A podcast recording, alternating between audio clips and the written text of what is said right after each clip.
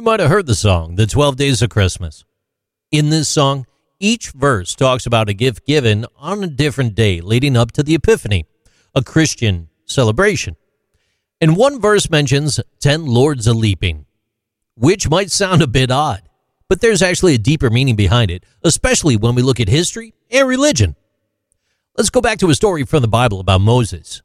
Moses was a leader who went up a mountain called Sinai to talk to God. During this talk, God gave Moses a special set of rules. Those were known as the Ten Commandments.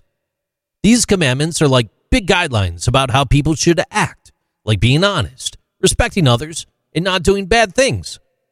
Now, when we hear about the ten lords a leaping in the song, think of it as a fun way to talk about these Ten Commandments. Each lord represents one commandment. The idea of leaping or jumping might mean that these rules helps people grow and become better.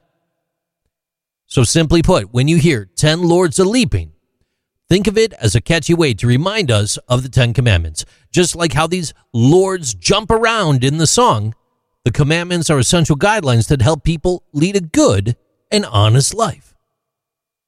These are interesting things with JC.